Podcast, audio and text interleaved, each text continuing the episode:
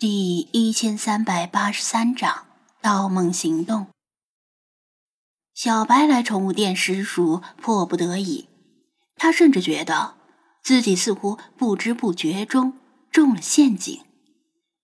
如果从一开始流浪狗们没有选择拾荒，而是继续以前的生活方式，可能现在的情况不会如此糟糕。然而，说什么都晚了。流浪狗们已经习惯了多劳多得、少劳少得、不劳不得的分配方式。他们知道，只要自己努力捡垃圾，就有鸡腿吃。但现在突然又一夜回到解放前，别说鸡腿了，无论多劳还是少劳，连放心的狗粮都吃不到。现在天气热，垃圾场的食物腐臭的太快，又有杀狗于无形的毒香肠。两天时间，已经有好几条狗因为中毒或者急性腹泻而毙命了。他们昨天忍了一天，今天发现又没人来给他们送食物，当时场面就控制不住。就算小白的铁头功再厉害。也不可能打得过一拥而上的几百条狗。好在他的几位忠心手下站在他这边，帮助他强行压制住骚乱，但这也不是长久之策。小白被逼无奈，只得前来宠物店查看情况。他以为这是张子安故意设置的陷阱，当面一套，背后一套。让流浪狗们过惯了好日子，再突然翻脸，借此来要挟他。但抵达这里之后，他发现情况并非如此。精灵们一个个愁眉苦脸，而关键人物张子安则沉睡不醒。就算他和弗拉基米尔吵翻天，他依然闭目沉睡。所以。这到底是怎么回事？他问道。弗拉基米尔不屑理他，还是宅心仁厚的老查把情况大致上说给他听。明白了吗？如果不是为了帮助你们，他可能还不至于这么倒霉。弗拉基米尔指责道。张子安被困在梦境里这件事。与小白不能完全脱离关系，毕竟帮助流浪狗解决饮水问题时，他杀灭了大量的毛毛虫，可能就是导火索之一。如果是平时，小白肯定会反唇相讥，但他现在的处境很是尴尬，打是打不过这么多精灵，家里还有一大帮嗷嗷待哺的流浪狗等着狗粮，另外。他现在已经知道自己冤枉了张子安，人家非但没有设置陷阱，还为了帮助流浪狗而导致自己遭遇危险，因此他默默的承受了指责，问道：“那么他还要多久能够醒来？”这个问题谁也不知道。张子安在宠物店里的地位很低。但它是把各只精灵们联系在一起的纽带，因为精灵们彼此之间只存在有限的互动，他们都有自己的骄傲，都有自己固定的地盘儿，彼此之间更多的是尊重，跟他们每个个体与张子安相处的模式截然不同，因此。当他像个没电的机器般停止工作后，精灵们之间的气氛就变得很微妙。老查凭借自己的德高望重，勉强担负起领导职责，但他远远无法代替张子安的存在。菲马斯从趴卧的姿势站起来，环视众精灵，说道：“我考虑了很久，我觉得。”咱们必须要开始思考一种可能性，就是他也许永远无法醒来了。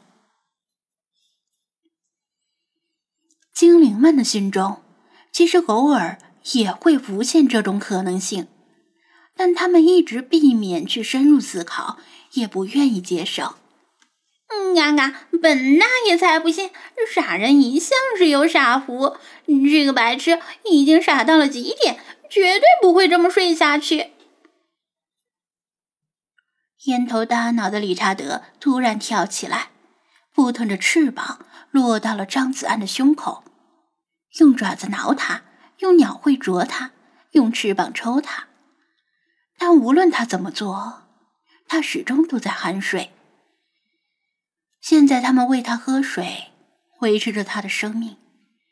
但人不吃食物能够生存多久呢？再过几天，他们就不得不拨打急救电话，把他送到医院。但医院……能够让他恢复清醒吗？如果不能，谁会愿意为沉睡不醒的他长期支付医疗费和赔付费？理查德经历过死亡，睡过去就再也没有醒来，并且差点经历第二次死亡，是他和 Doctor 彻夜不眠的从鬼门关把他拉回来。现在，他面临死亡，而他却什么都做不了。喂，你们为什么不去找个美女，让她亲他一下？他也许马上就会醒来。童话里是这么写的。你们为什么要一直傻等着呢？世华在浴室里喊道，突然又呜呜的抽泣起来。大家不知道他为什么哭。因为他平时总是看不起张子安，今天却放了粉丝的歌词，推掉了早已定好的直播，却没有跟粉丝们做出任何的解释。切，老娘还是更想活着赢了他。雪狮子撇嘴，菲娜目光凛然的跃到了床上，威严的低头注视着他的脸，厉声说道。起来，给本宫起来！本宫还没有允许你休息。派蹲在墙角，蜷缩起身体，把头埋进背弯，像个被抛弃的孩子。弗拉基米尔握紧一只前爪，给大家打气道：“惩前毖后，治病救人，是我们一直以来贯彻的原则。”我们不能放过任何一个敌人，也不能抛弃任何一位同志。现在还不到放弃希望的时候。如果连我们也放弃了，那就真的没有希望了。菲马斯点头，我同意。所以我想问问大家，你们都想让他醒过来吧？这话问的实在多余，在场的精灵们。甚至包括小白在内，任何一只精灵都想让他醒过来。大家不解的看着他，等待他接下来的解释。我思来想去，咱们不能把希望完全寄托在星海的身上。菲马斯看了一眼沉睡的星海，想起星象世界中的星海对自己的鼓励，因此，我想借助大家的力量。大家一起进入他的梦境世界，把他平安无事的带回来。他不再妄自菲薄。既然他能够创造出另一个星海，并且将之送入张子安的梦中，那为什么不可以把包括自己在内的精灵们全都送进去？星海能够把梦境世界击穿一条缝隙。那么，和大家之力，也许可以把缝隙扩大。我不知道自己能不能做到，但我想试试。”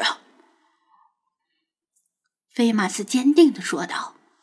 “不过，我要提醒你们，这么做很可能有巨大的风险。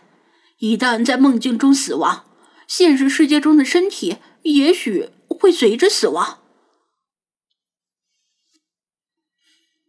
所以，你还在等什么？菲娜打断了他的话，骄傲的昂首直视着他。任何敢于背叛本宫的人，本宫都要亲手实施责罚，哪怕是逃进梦中也躲不掉。团结就是力量。弗拉基米尔激动的握拳。梦就是梦，梦中的世界毫无疑问是唯心的世界，必将被唯物主义者的铁拳粉碎。吱吱，嗨，拍了拍自己的胸口。嗯，嘎嘎，本大爷早就想进这个白痴的梦里看看，到底是哪个小妖精迷住了他，然后本大爷会狠狠的用尿自醒他，告诉他，男人就应该干男人。理查德叫道。老查微微一笑：“浪迹江湖忆旧游，故人生死各千秋。昔日同袍一座孤。”老朽年纪大了，死生之事早已看淡。若能把子安救回来，我出区区一条老命，又有何难？好，菲马斯点头。等一下，我也要去。世华在浴室里叫道：“我也想看看。”我才不信有哪只精灵比我还要漂亮！当菲马斯以眼神询问雪狮子之后，后者撇过脸说道：“哼，老娘才不想进入臭男人的梦里，肯定非常恶心。”也就是说，除了雪狮子和已经沉睡的星海。大家都愿意跟随菲马斯一起进入张子安的梦境世界，哪怕要冒连自己都要沦陷其中的危险。小白叹了口气，知道自己该离开了。否则，如果自己不走，他们肯定不放心实施冒险计划。毕竟，目前他敌友难分，而且连他自己都说不清自己是敌是友。他盯着弗拉基米尔，意味深长的说道：“你知道，和平只是暂时的，你我将来必有一战。”弗拉基米尔轻蔑的笑道：“放心，我会回来的，因为死亡不属于喵喵主义者。”那么，祝你们好运，最好把他活着带回来。小白最后看了一眼张子安，从窗口跳了出去。他奔跑在返回郊区垃圾场的路上，并且小心的避开街道上寥寥无几的行人和车辆，心里却在反复回味着刚才宠物店的那一幕。他突然产生了无法遏制的好奇。那个叫张子安的人究竟有何魅力，会令那些叱咤风云的精灵们愿意舍生忘死把他救回来？如果可能的话，真想更多的了解一下他。途中歇脚的时候，他窜上高处，回首凝望着早已消失在夜色中的宠物店。威马斯的视线轮流扫过每只精灵的眼睛，而他们的瞳孔也倒映着他的眼睛。这次不是要进入他们的心象世界，不需要那么复杂，深入了解他们的内心，只要把他们的精神与意志截取一个片段，然后送入张子安的梦境世界就好。雪狮子留在外面也是好事。全体进入沉眠的话，谁来照顾他们的身体呢？菲马斯摒弃杂念，全神贯注的做着这件事。敌人确实是梦境的主宰，但这并不意味着他是无敌的。除了雪狮子之外的精灵们突然睁大了眼睛，因为他们看到了诡异的一幕：菲马斯的瞳孔出现了黑色的漩涡。不断的旋转，他们本能的想移开眼睛，但是移不开。黑色漩涡仿佛有强大的吸力。好困，无法遏制的困意涌来，精灵们横七竖八的躺倒在地上。